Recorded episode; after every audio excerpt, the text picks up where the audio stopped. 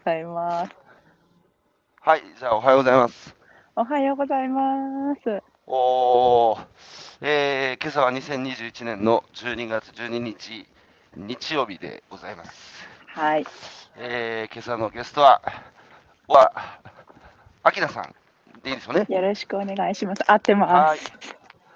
えー、をお招きしてお話を伺っていきたいと思います。えー、あきなさんは逗子を、えー歩いてるそうで、今日は、あの職職場伝えて私も歩い歩きながら出ますって言いました。はい、今日はじゃあ2人で歩きながらよう、えー、夜明けを迎えましょうか。はい。はい。楽しみ。いや、それさ、秋名さんに、あの、JAL の松崎君とどういう関係ですか？えーっと彼とはあの彼がやってる WPIT っていうプロジェクトと私があのずっと勤めてたクレイジーというクレイジーウェディングをやってるうん。クレイジーという会社が一緒にはい。WPIT でプロジェクトしようっていう話になって、うん。であの、まあ、私たちお祝いを専門にしてるんで、はい。お祝いと、まあ、その WPIT のこうワクワクプロジェクトを掛け合わせて、何か新しいうん。旅の形を提案できないかっていうお話が、多分2019年ぐらいかなに上がって、その時に私は担当者だったんで、彼とあの結構やりいろいろやりながらやってました。え、秋名さんも彼のことしげるって呼んでるの 読んでます。呼んでる。お、彼まさき君、しげると読んでます。まさき君から早速おはようございますってコメントありましたから、起きてますあね。さすがですね。2019年、それはさ、その WPIT と、えークレイジーウェディングの、うんえー企画っていうのは実現したんですか？最終的にはちょっといろいろタイミングもあって、あのその時には実現しなかったんですよ。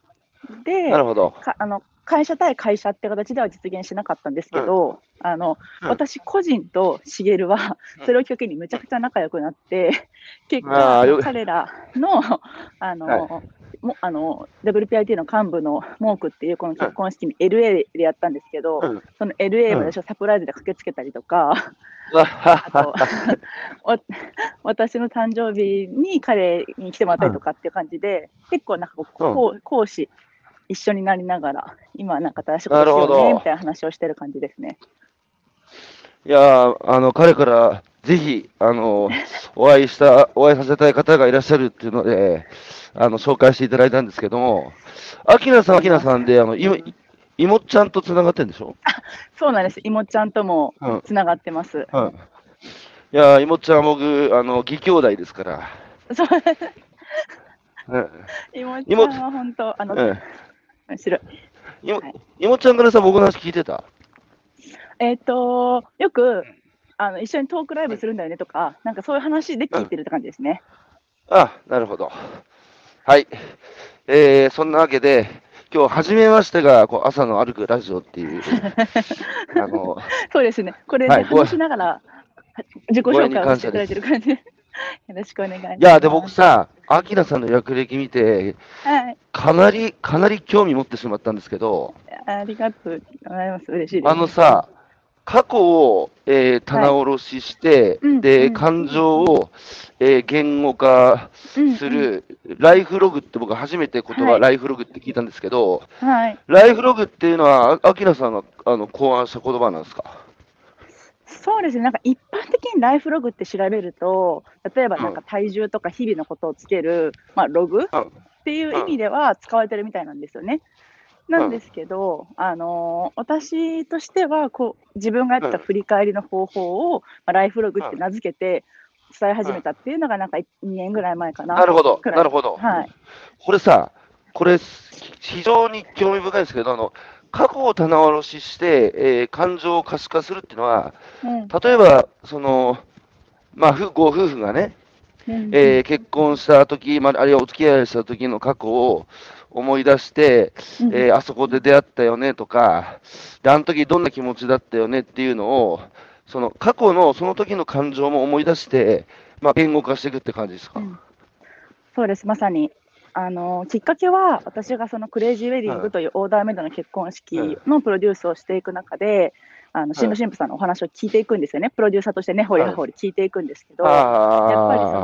その、大体初めて皆さん、まあ、自分の人生なんてとか、大したことなかったですとか、あのおっしゃるんですよ。だからそんな横断な結婚式で表現してもらったりするほどのことってないないから、あの、っていう話を前段するんですけど、私がいろいろ話を聞いていくと、いろんなこともちろん。経験されたりとか、いろんな人に出会われていて、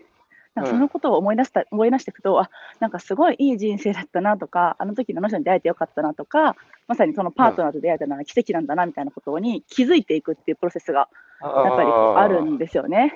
で、それを経験する中で、これってなんか誰しもにややった方がいいことだったりとか、あの自分自身でそれができたら、もっといいんじゃないかなっていうふうに思って、あの私は介在しなくても。で、そういう意味で、結構振り返りって、マイナスイメージ持ってる人が多いんで、反省会になっちゃうとか、じゃなくて、もっとこう前向きに肯定的に人生を捉え直すための振り返りを自分でこう自己内省していくっていうふうにあのしていきたいなと思ってっていう感じですね。いや、これさ、こう今、幸福追求時代を、え人類は迎えて、その先頭に日本はおりますが、もうどもうぴったりですよね、これからの時代に、この考え方っていうのは。そうなんですよね。やっぱり。あらゆる人に必要ですよね。うん、そうなんです。なんか、やっぱり、その、うん、人生ってこれからどうしていこうって、未来のことに不安になる人たくさんいると思うんですけど、うん、実はもうすでにいろんなものを経験したり、いろんな人に出会って、すでにここにある幸せに、やっぱ気づくっていうか、それがやっぱ幸福度上げていくと思いますし、それはすごい思いますね。あのなんか自分の人生だけじゃなくて、例えば相手、まあそのまあ、パートナーいらっしゃる人は、あのまあ、出会いから結婚、そして今に至るまでの、えー、奇跡をお互いに常にその言語化し、感情をあの記録してると、うん、なんかそれをさ、節目節目で読み返したら、うん、なんかその、長く一緒にいると当たり前になるじゃないですか、その相手の存在が。だけど、改めてその、相手の存在の、その、素晴らしさや価値を再認識して、なんか喧嘩が減ったりさ、あるいは場合によったら、なんか離婚も減ったりするかもしれない、ね、これ。いや、あの私、本当そう思っていて、あのパートナーシップにおけるこのライフログはすごく大事だなと思うんですよね。で、もちろんこう出会った頃とかは、いろんなこと話せると思うんですけど、まあ、どうしても家族になっていくと、なかなか自分のパーソナルなことを話すってことじゃなくて、子供のこととか何かを介在して会話するっていうことが増えていくと思うんで、一個人として自分は今何を持ってるかとか、何を大事にしていきたいかっていうか、変化している自分をシェアしていくことで、なんかこうお互いの関係も変わっていかないことじゃないんだっていうことを受け入れたりとか、もう一回仕切り直しができるっていうのはあると思うので、うん、私自身もあの結婚5年目に5年、結婚更新5年目ってなったんですけど、うん、5年目に改めて自分たちの過去を振り返って、これからの5年もよろしくねっていうのを、2人だけでのセレモニーっていうか、あの、やったんですよね。すごい、あの、なんだ、あのお仕事として他人にやってるだけじゃなくて、自分たちも、えー、ライフログを実践されてるんですね。そうです。あの、私も旦那もですし、私自身はこの振り返りの方法を新卒1年目の時から始めてて、えー、自分のために あの、自分自身の成長のためにっていうのと、やっぱ自信がない自分を克服したくってやり始めたっていうのが大きいですね。これさ、過去をさ、振り返るのってやっぱに苦手な人多いんですか？多いですね。あのー、ただ、ネガティブなのかな？いくつかパターンはあるんですけど、一つは、あのやっぱり過去を振り返ってるとできなかったこととか失敗したことばっかり思い出しちゃって、あの落ち込んじゃうからあのあんまり書けないし向き合いたくないって人がいるっていうことと、もう一つはあの男性に多いんですけど過去を振り返りたくないという意思があるっていうか あの前だけ向いてた。いっていうのもあって、なかなかあの、過去のこと忘れちゃいましたっていうことも結構ありますね。えー、まあでも確かに過去を振り返る機会って普段ないですけど、なんかさ、でも、あれですね、本当、あの、なんだ、結婚式とかで、あの、お父さん、お母さんにも感謝のさ、えー、手紙を読んだり、あとは、その、自分が生まれた時からさ、赤ん坊の時から親がどう育てたかっていう写真とかをさ、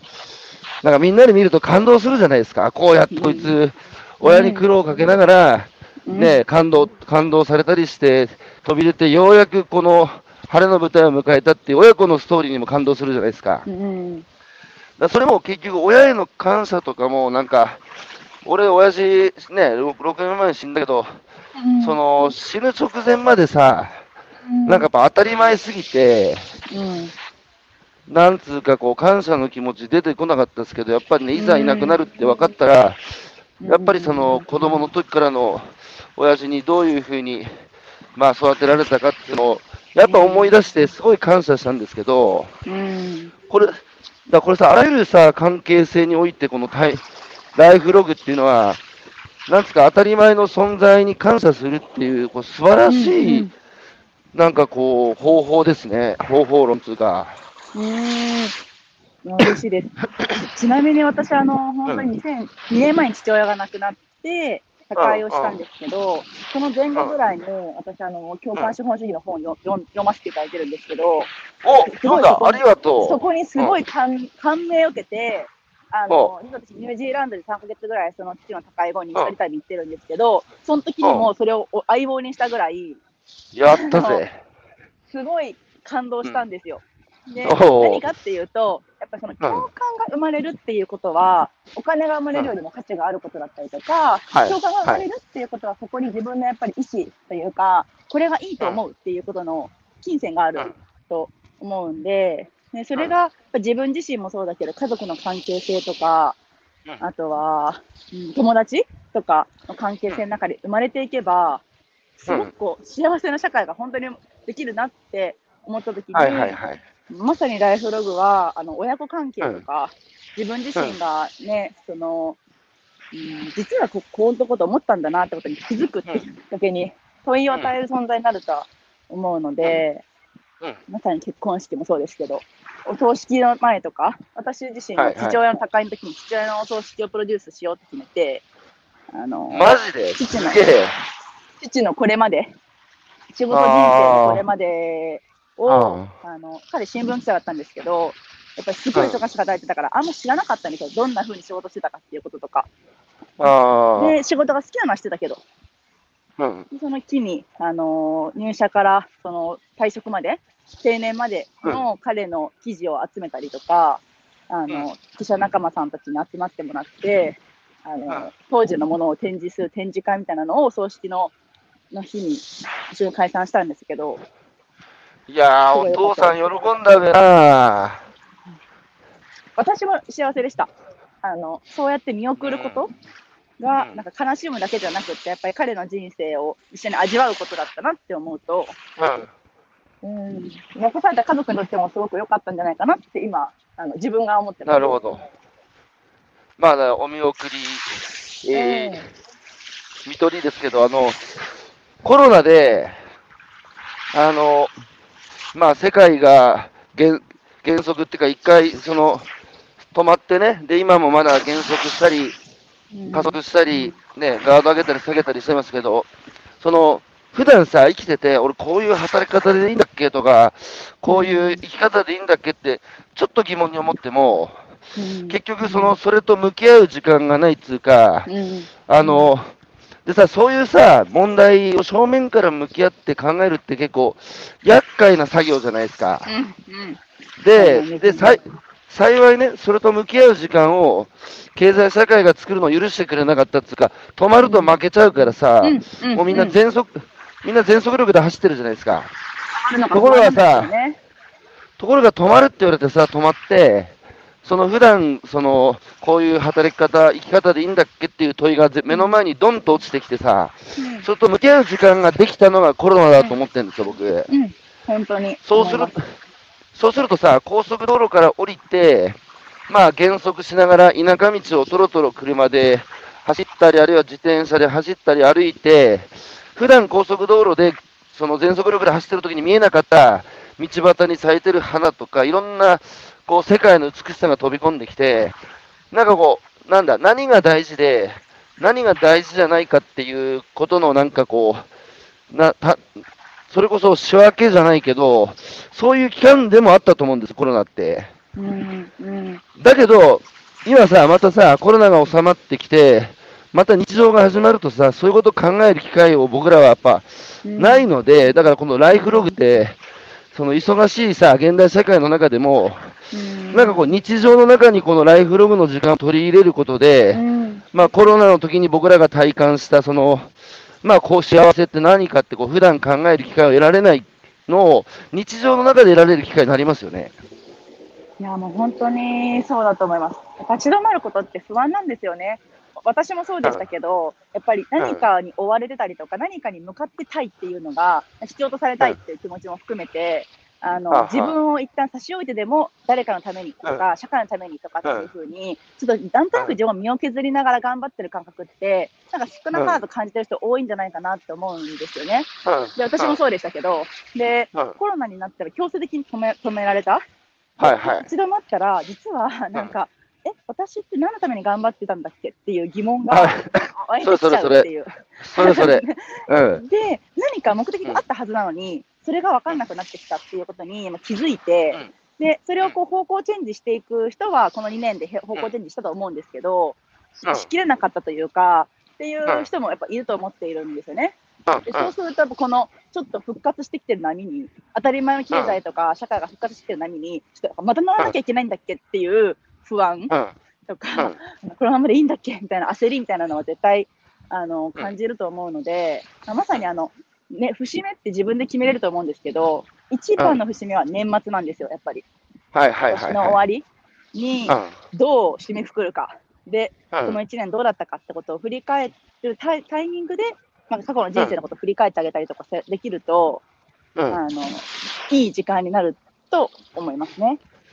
これさ、節目ってさ、人それぞれ違うじゃないですか。はい、ですね。なんかあの、日本人って、こう、花をね、大切な人に、まあうん親や、その家族、まあ奥さんだとか、うんあの、仲間にね、花を贈るっていうのは、その日頃の感謝の気持ちを伝える一つの手段じゃないですか。うんで、それが、すごいこう、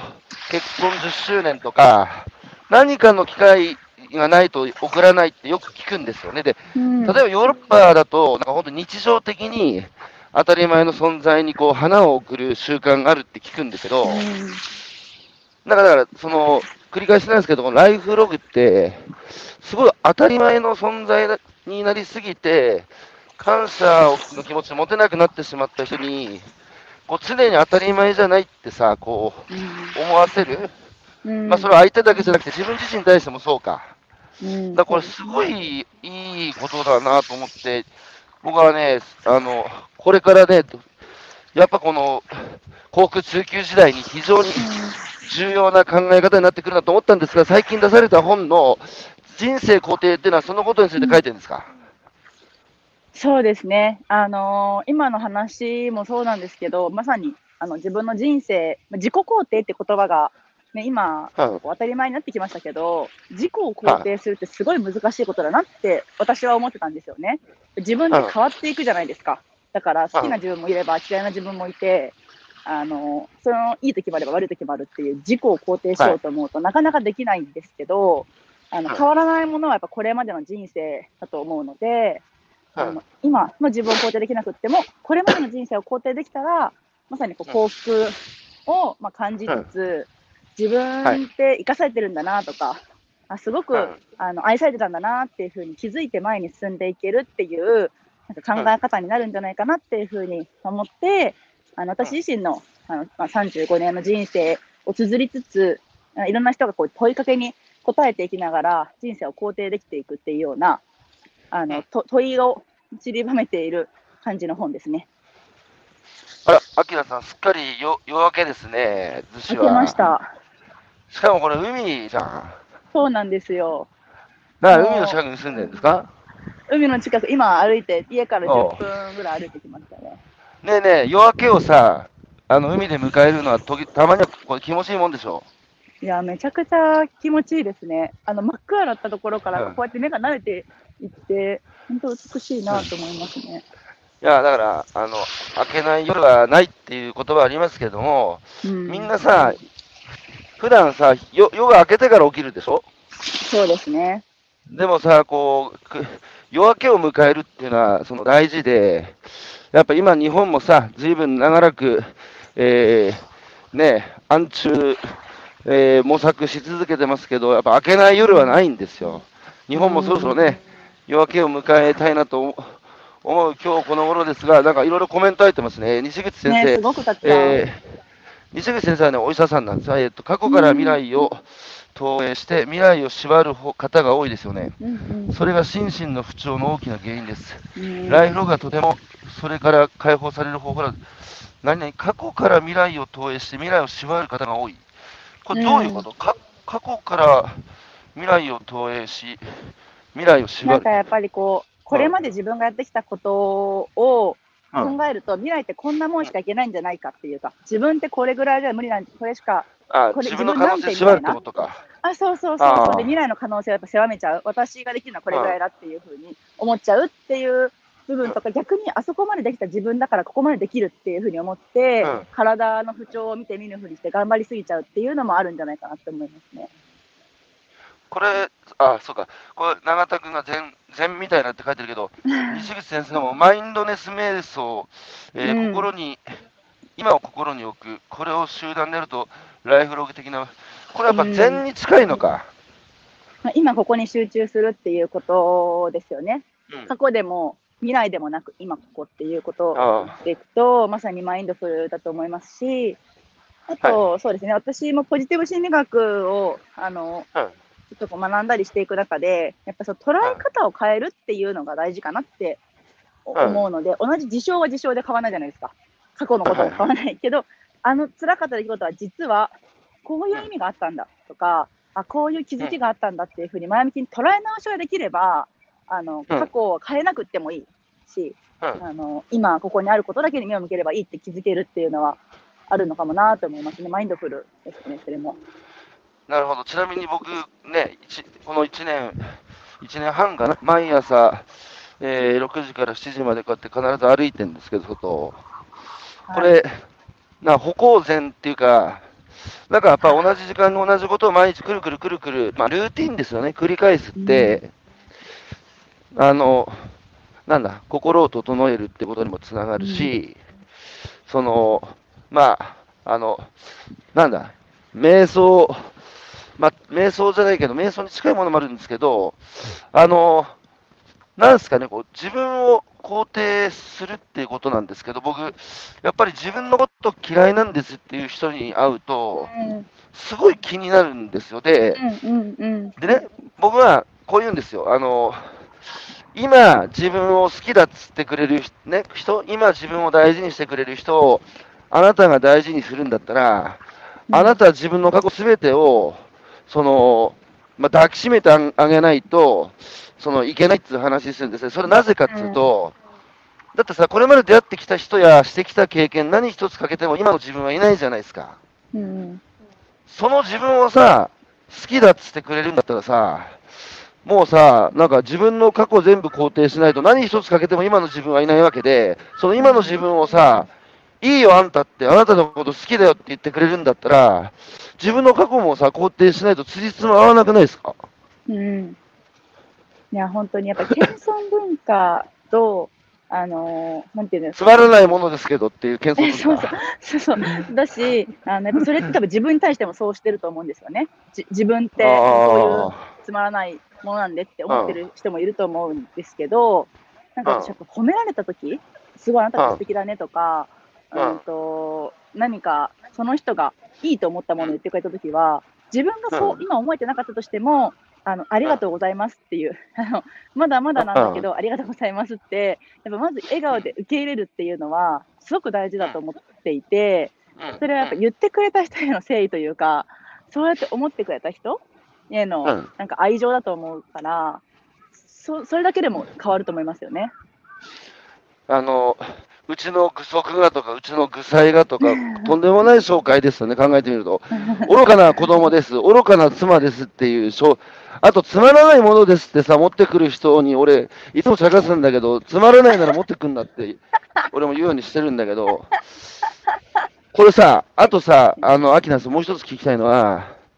子供たちのね、自己肯定感が低いっていうのも非常に気になる話で、で、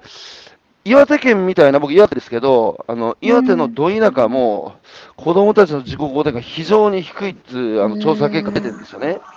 これなんでさ、今の子供たちでそんな自分のこと肯定できないんですか？お親がそうなのかもしれないですね。親御さん自身もそうやって捉えられてるかもしれないですね。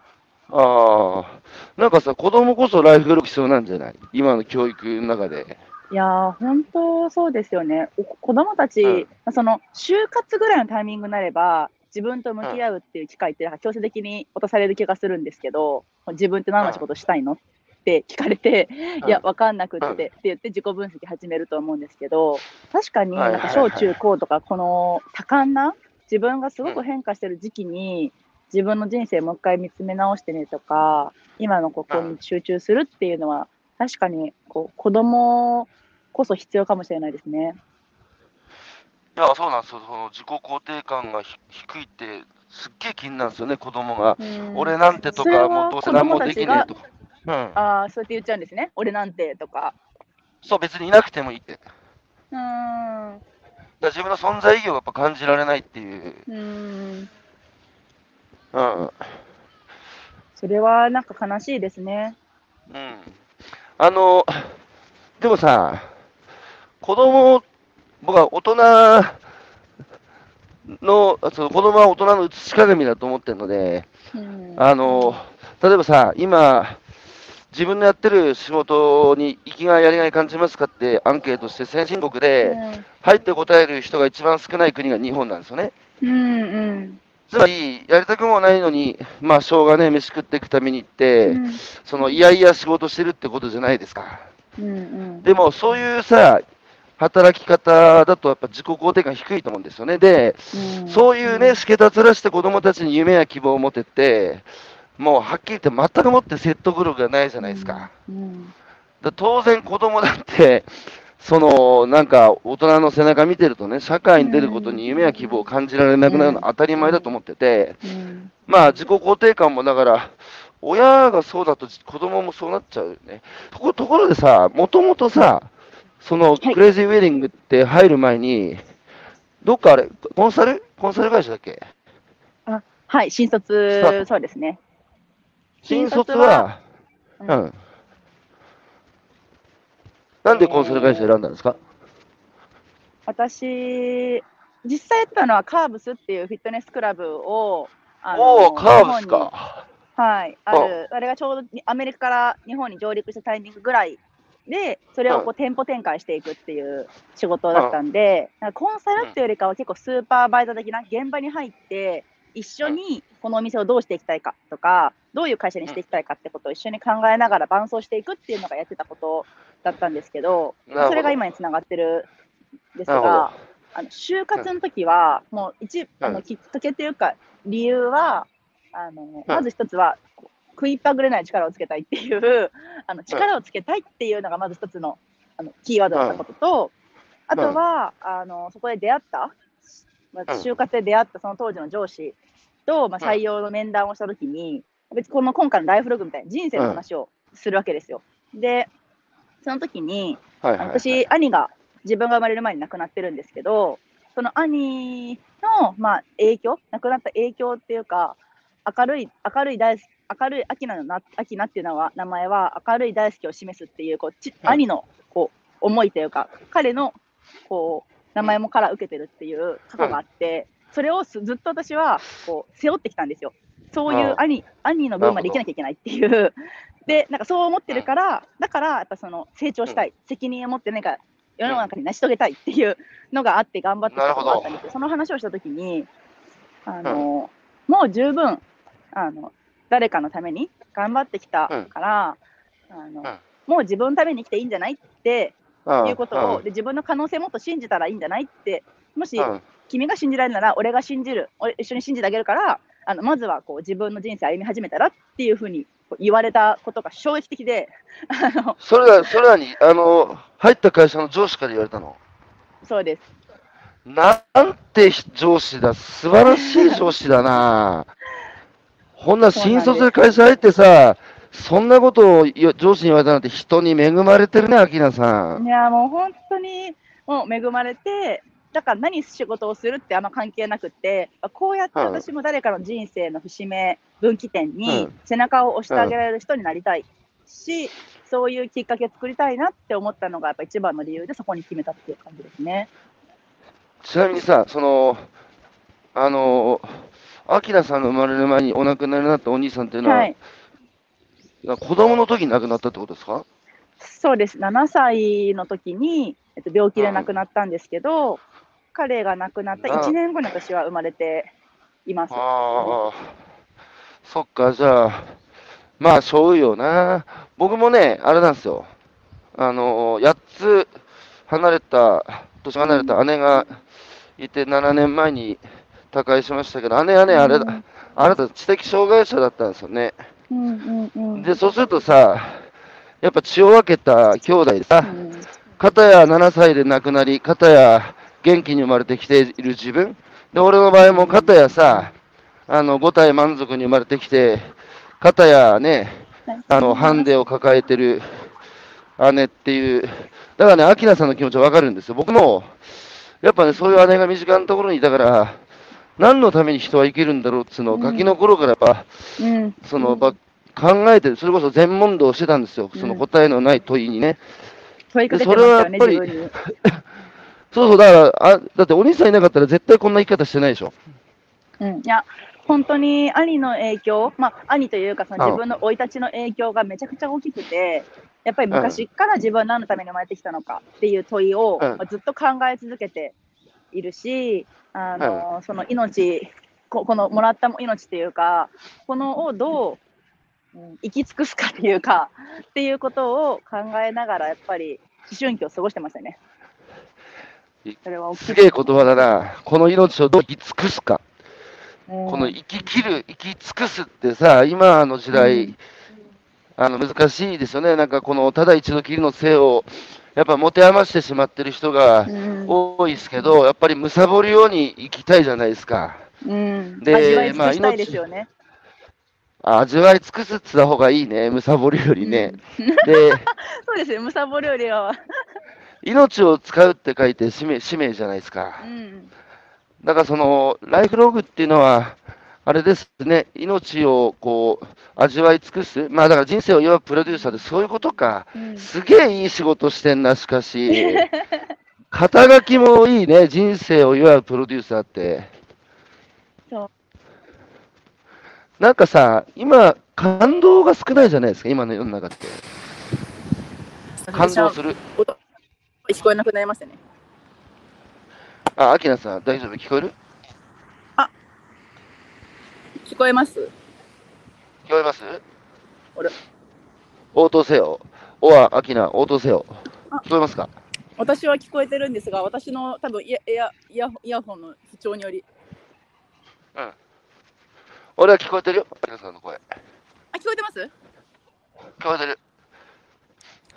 はい。いや、もう本当に。なんか、今日ね、今日コメントにでコメント読み上げますね。えー、なんか今、あ、聞こえました。大丈夫はい。大丈夫だけど、あ、声は聞こえるけど、アキナさんのお姿が、なんか、なんかな、なりましたね。いやなんで？怖っちょっとまあ、続けます続けますねかはい。えー、白石、えー、さん、お子さんが不登校になられた、えー、あ、アキラさんが落ちたね。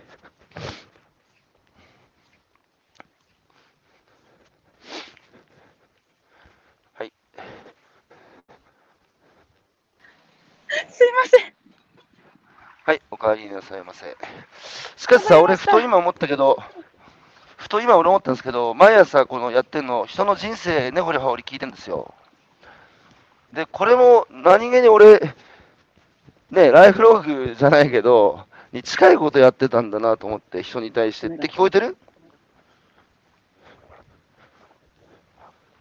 聞こえます？大丈夫、大丈夫。あの、いやいや、ね、いろんなことありますから、人生。こういう 想定外の事故はよく起こるんです、この歩くラジオは。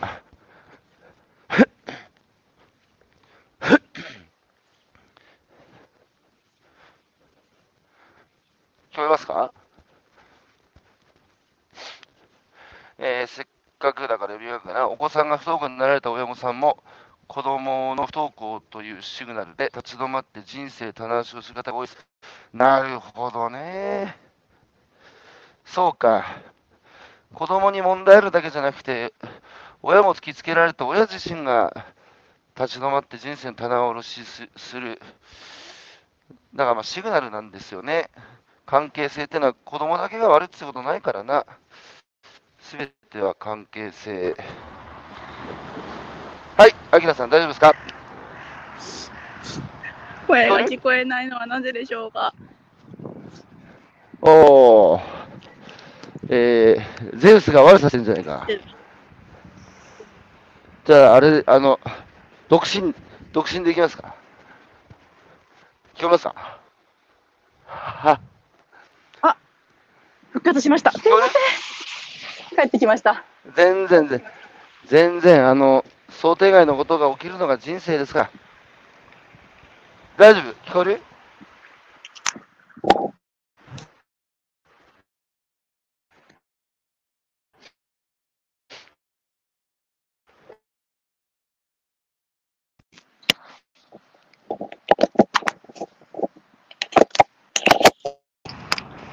聞こえますか？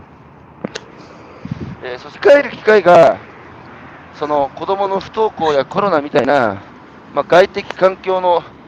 変化で与えられるじゃなくて、このアキラさんがやってるライフログが、自ら主体的にそういう機会をつかむっていう、日常の中に落とし込むっていう、まあ、そういう素晴らしい発想ですよね。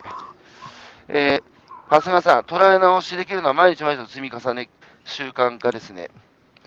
えー白石さん、まずは親からだと思います。親の自己肯定感が低いのが影響している。で北畑さん、今まで結婚記念日に何もしなかったことを後悔しているので、えー、感謝を可視化したり、言語化することの大切さを感じ。はい。えー、長谷川さん、ある側の自分を認めること、許すことができれば、自己肯定感が増していきます。それが難しいっていう話なんですよね。えー、矢島さん、えー、昨日ライフログのキーワードを知り合いから初めて聞きました。お奇遇ですね。今日の歩くラジオ、なんでタイムリー？人生工程読みたいです。えー、はい、追っかけてください。佐々木さん、子供の自己肯定感、大人の関わりが重要ですよね。親や教師が子供への関わり方を学ぶ、ペアレントトレーニング、えー、T シャツトレーニングという方法は、えー、方法を自慢頻度にしています。まあ、いずれ幸福追求の時代っていうことですよね。あの、今、僕は大学生と出会う機会非常に多いんですけど、みんな、あの、こう、自分は、そのパーパスを探してるんですよね、人生の。何のために生きるか。で、まあ、それだけね、社会に余裕が生まれた。どうでしょうか？お帰りなさいませ。何か聞こえますか？もう、マイクが完全に壊れていまして。うん。じゃあマイ、マイクなしでやったらいいよ。マイクなしだと、あれか、風の音とか波、風の音とか波の音に、あ、聞こえてる聞こえてる。アキラちゃん聞こえてるから大丈夫だよ。ただ、俺の声がマイクないと、風とか車とか波の音に負けてしまうかもしれないから、俺の声が聞きにくいんじゃない？聞こえてる？聞こえてますか？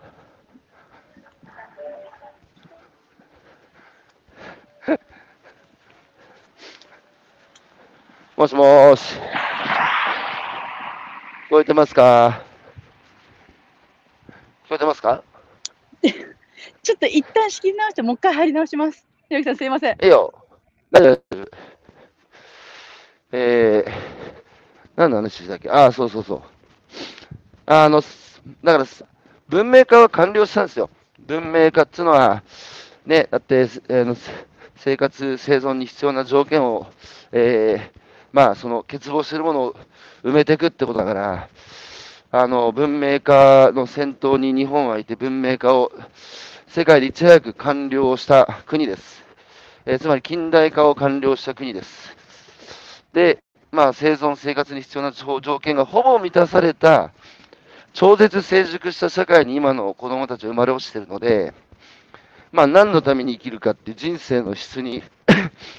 あの、我々がね、えー、30代、40代、あるいは、あの、今のご年配の方も含めて、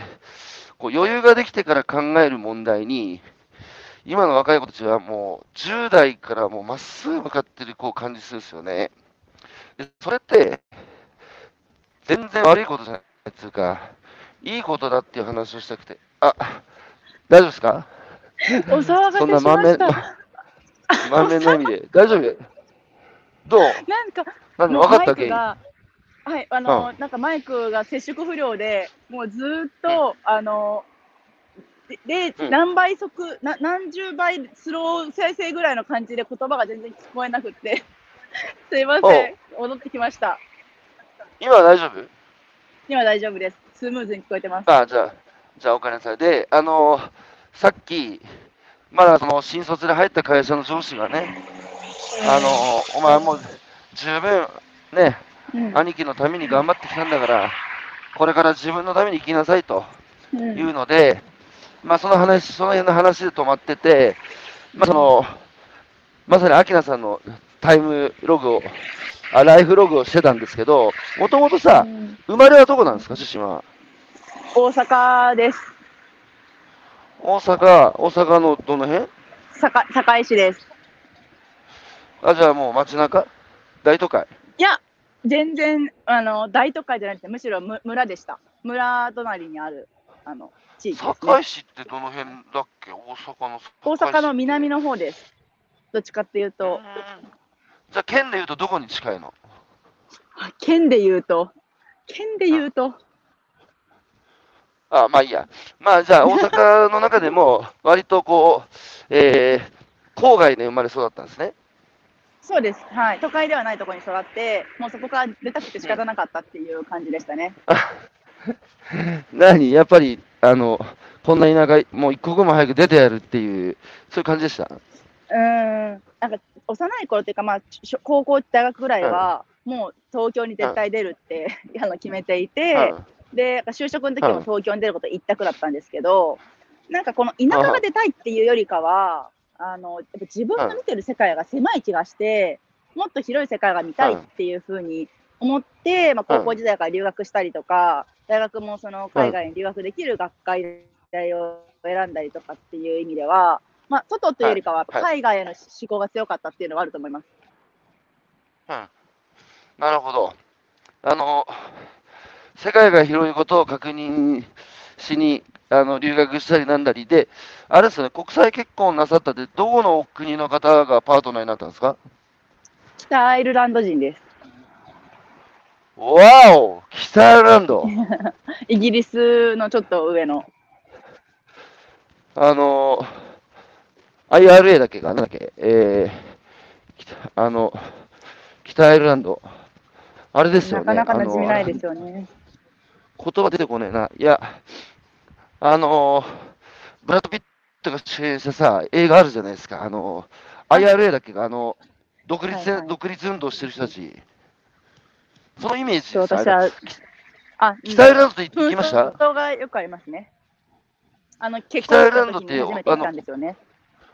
おー、じゃあ、ね、結婚式は、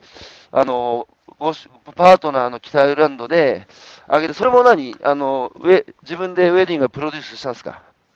しました。当時も、あのまあ、日本と北アイルランドと両方結婚式やることに決めたんですけど、うん、あのいろいろ調べていく中で、やっぱり自分が思い描く結婚式を形にしてくれる、まあ、そのパートナーというかプロデュプランナーさんに出会えなかったりとか、あとはまあ国、日本の結婚式のこうパッケージされてるものに違和感があって、でじゃああの、うん。自分で結婚式プロデュースしてみようって決めて、自分のをやったのがきっかけで結婚式の業界に入ろうって決めた感じですね。あ、そうだ、そっちが先か。そうなんです。結婚式、自分の結婚式を作ったのが先です。なるほど。それでさ、あの、クレイジーウェディングっていう、その、あの、会社入って、で、そのプロデュース業を専,、はい専門に、まあ、うん5年ぐらいやってたんでしたっけ？そこの会社で。そうですね。はい。このさ、あの、なんだっけ、えーっと、その世界の体温を上げたいという、そのパーパスの話ですけど、うん。その人生をプロデュースする、うあ、人生？人生を人生を祝うことで。そうか、人生を祝うことをプロデュースすることで、世界の体温を上げたいっていう、うん。それはやっぱりその、お祝い、もう一回その人生を祝うプロデューサーって何ですか、改めて。うんうん改めて言うと、うん、人生を肯定する機会を届けるっていうことがやってることだなと思ってるんですけなるほど、うんあのお祝いっていわゆる晴れの日を想像するんですよね、結婚式、誕生日とかっていう。そう、そう、そう。でも、その晴れの日あって、やっぱ人生の中で本当何回かしかないじゃないですか。でうも、んそのやっぱり人生って晴れの日だけじゃなくって、やっぱ毛の日もすごい大事で、日常の中にどれだけそのお祝いの気持ち、自分のこう自分を肯定する、人生を肯定する気持ちで過ごせるかが、やっぱりその人生を味わうためには大切なことだなって思ったときに、私はなんかこう晴れの日だけをプロデュースするプロデューサーじゃない形を追求したいなっていうふうに思って、まあ何を祝いたいかって言われたら、その人の人生だなっていうふうに思って、今はその人生を祝うっていうことを。通じて、あの祝うとやっぱり温かい気持ちになるし、あのうんそれをあ祝った側もそうなんですけど、自分の人生のこと好きになると少しこう体温が上がる感じがあって、うんきっと好きになれるっていう 愛が溢れると。だからなんかその体温っていうものもこの機械が機械化が進む時代の中で人間らしいなんかこう感情が溢れる社会を作っていくきっかけになったらいいなと思っている。いやー、なるほど、よくわかりました。あの、祝うっていうのは、まず自分に、自分に対してと他人に対してがあるじゃないですか。うん、あの、目標を達成した自分に、よかったねって、まあ、祝う。あるいは、相手もそうですよね。パートナーにいいことがあったときに、よかったねって祝う。うん、だそれは、節目ってさ、例えば誕生日とか、あの、結婚記念日とか、割と受動的ですよね、節目って。そうなんですよだ。けど、成人式とかもそうなんです。だそれは晴れの日ってことでしょうけど、うんまあだからそのさっきのね、花束をその、えー送る習慣が日本ではまあないと。えー晴れの日だけ送ってる。で、それってなんうんか、受動的に、まあ今年もまた結婚記念日来たからまあ送るかみたいな、そうじゃなくて、毛に落としていくっていうことは、うんだからその、花束も別にさ、節目節目、節目だけに送るもんじゃなくて、日常的に相手だとか自分に起きている、その、まあ、えーいいことですよね。いいことに対して、よかったねって自分や相手に言ってあげるっていう、まあ、感謝の気持ちを伝えるってことを、まあ、日常化していくってことですね。うん、あもう本当に人生のことを考えるっていうのも日常になったらいいなって思います。振り返っまあて人生を考えると。それが、だからまあ確かにに人人間の機械化が進んでるっていう話、今おっしゃいましたけど、うん、その今、あれなんですよね、世界的に、あのやっぱ老化、まあ、不老不死じゃないですけど、うんうん。あの人類はやっぱり20世紀、大きな3つの課題抱えてた、それは、まあその、えー病気で死ぬ、それから食べ物なくて飢えて死ぬ、うんまああと戦争で死ぬ、うんだみんな短命だったのが、やっぱりもうすべてね、今、ほぼそういう問題が解消されつつある、まあ、取り残されてる人たちいますから、それはね、あのえーまあ、インクルージョンしていかなきゃいけないんですけど、基本的には解消されつつあるので、まあ、初めてね、まあ、その例えば、こう、なんだ、えー戦争で命を失う人よりも、自ら命を絶つ人の方が初めて増えた時代だし、まあ、あと、食べ物なくて死ぬ人よりも、ファストフードに行き過ぎて生活習慣病で死ぬ人の方が初めて増えた時代っていう、まあ、今、なんかそういうね、こう、天井を全うできるようになったじゃないですか。で、この先さらに、うん、あの、やっぱ病気、あ、老いが病だって世界でね、こう、やっぱりこう、認定されていくような時代に、アメリカでもやっぱり向かっていくって話聞くんですけど、そうなると、まあ治っていくんです、老いが。で、みんな寿命がさ、うん、伸びていった時に、ますます人間とは何か、生きるとは何かっていう哲学が我々の目の前にこうドーンと重くね、落ちてくると思ってて、その時にまさにね、この人生を、えー、いわゆるプロデューサー的な思考って、すっげえ大事な時代になるなっていう感じを今日改めてね、あの、感じましたけど、ちょっとね、今日ね、すごいコメントが多いんですよね。そうですね。やっぱ刺さってるって。やっぱ、ね、刺さってるってことですよ、あの、アさんのお仕事を。えー、もうちょっと読み上げますね。えー、佐野さん、ライフログという言葉をお聞きしていて、過去は変えられないが、解釈を変えることはできる。という思い出しました。人生の棚卸しをしています。はい。えー、白石さん、ライフログ、これから子供も大人も取り組むことで、良い人生を、より良い人生を送りますね。えー、人生の喜怒哀楽を味わい私の耳ですいません。大丈夫でしょう。人生を生き抜くを今更ながら感じています。あきらさんのお話、朝から元気になりますと。ありがとうございます。ちょっとね、皆さんコメントありがたいですけど、西田さん、これ、ね、長いとね、もうね、大変なの、僕歩きながらね、最近こう、老眼、老眼だからさ、もうちょっとコンパクトに書いてくれないから、え自己肯定感を上げると、え無敵だと分かっていても、その方法はなかなか、えー、書いてあるものないですね。自己肯定感が最低になった状態がうつ。ああ、そうか。自己肯定感が最低になった状態がうつなの？アキラさん。うつっていうのはそういう状態なのね。うん。うつという形で現れる人もいますよね、きっと。うんうんうん。だから自己自分の肯定できなくって、まあまあ、うつっぽくなるっていうこともあると思います。はい、ただあの、それが全てじゃないと思います。うつじゃなくても、じあの元気に仕事してても自己肯定感が低いって人はいると思うんで。なるほど。これさ、世界的に見て日本ってやっぱ自己肯定感が低い人多いんですか？うん、低いですね。幸せを感じてるという幸福度が低いっていうのもありますよね。ああ、自己肯定感って幸福度にそのままつながるのか。やっぱり自己を、まあ、自分で生きてるから。うん。だ幸福追求時代、まあ、今、ウェルビーイングがグローバルトップイッシュに、ね、駆け上がった時代ですけど、うん、なんか日本で、本当さ、幸せの話って、日本人苦手だなと思ってて、この、今までのね、人生で家族やあ友達と幸せについて語りこ語り合ったことありますかって聞くと、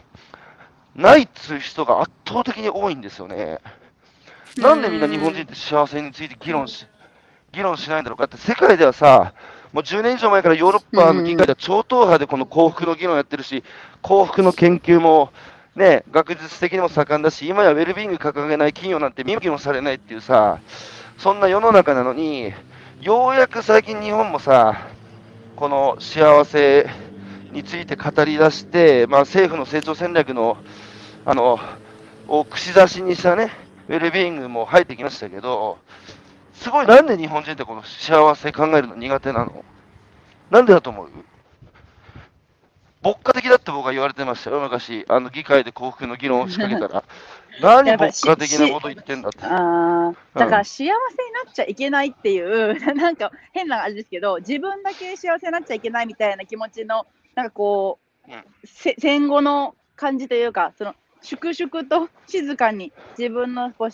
こう生活をみたいなところが、うん、今もその精神で引き継がれてるのかもしれないですね。マジで、そう、自分だけ幸せ。まあ自分だけ、そうか、まあでもね、あの日本人も、あの やっぱり、だって何のために生きてるかって、幸せになるために我々生きてるわけじゃないですか。うん、うん、で、その時にさ、ね、やっぱただ一、ただ一度きりの人生ですからね。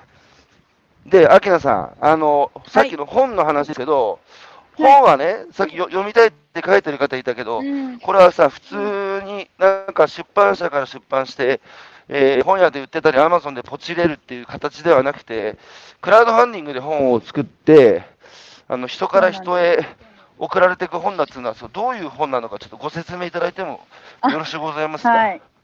ありがとうございます。あのーまあはい。今回その人生工程っていう本を書く機会が、あのーうん。まあ、自分の中で今書きたいなって思ったから書き始めたんですけど、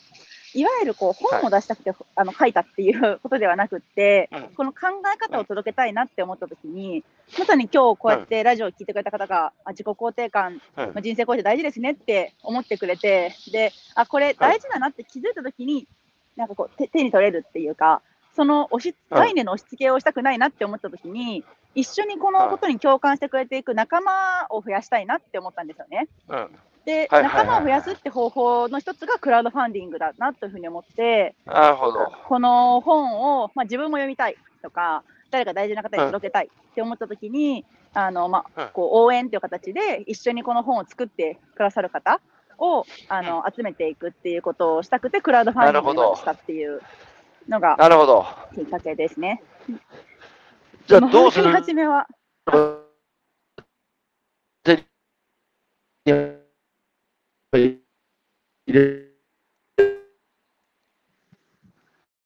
すごい大事なところ。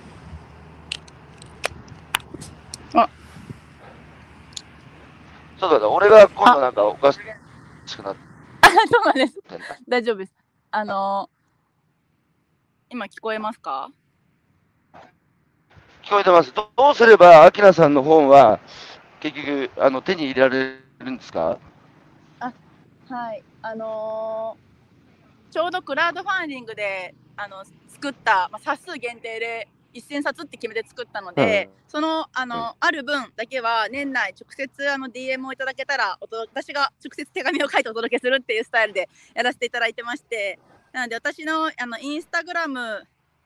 がいいかなああののトップページにあの人生肯定本の購入フォームっていうのがあるのでそこにあのメッセージフォームにご入力いただけたら今冊数がある分だけで1人1冊お届けしているのでもし今今日来ていただいて興味がある方はうんそちらからフォームにご入力いただけたうんら嬉しいです。なるほど、わかりました。ありがとうございます。えー、それと、ごめんなさい、僕がちょっと、あの、今日はゼウスが邪魔してくる、うん、だけど、ああ、来て来て。そう、最後にね、ちょっとお聞きしたいんですけど、この、去年1年でライフログを1000人の方にね、ねしたっていうことですけど、こう、どういう形式で、その普段ライフログを、あの、アキナさんは、ライフログを私もしたいっていう人に対して届けてるんですか？そうお仕事で、時間で、例えば、その、あの、お綺麗な耳が、すいませんね、もう本当になんか耳だけ映ってて本当に申し訳ないなって思いながら今もうなぜかマイクが聞こえなくて耳であの電話で聞いてるんですよ。まず耳だけどうやどうやって届けてるんですかって話ですよね。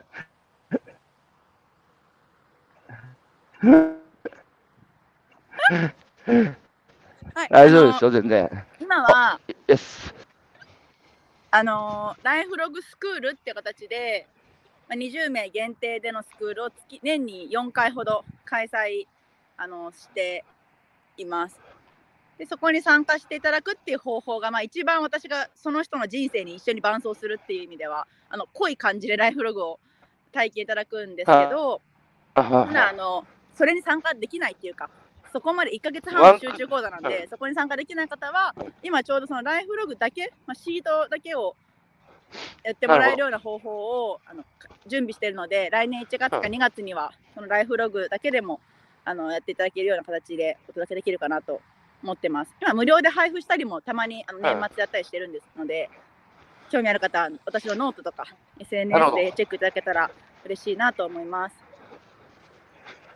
わかりました。皆さん、ラインログでね、えー、幸せの忙しいところとは思いますけども、えー、年末にね、えー人生の棚卸し、過去の棚卸し、感情の言語化、えーライフログをね、えーしてみてはいかがでしょうかということで、えー今朝のゲストは、えー人生をプロデュース、あ、じゃ人生を祝うプロデューサー、えー、小和明さん、お招きしてお話を伺ってきました。明さん、ありがとうございました。すいません、途中ちょっとお耳汚し的な感じになっちゃってごめんなさい。とんでもないです、とんでもないです。どうも、ありがとうございましたす。っかりあの朝日が見えました。ありがとうございます。よかったです。わ、すげえ、すげえ。綺麗だな。どうも。皆さんも良い一日をお過ごしください。Have a nice day. 良い一日を。さよならありがとうございます。また。どうも。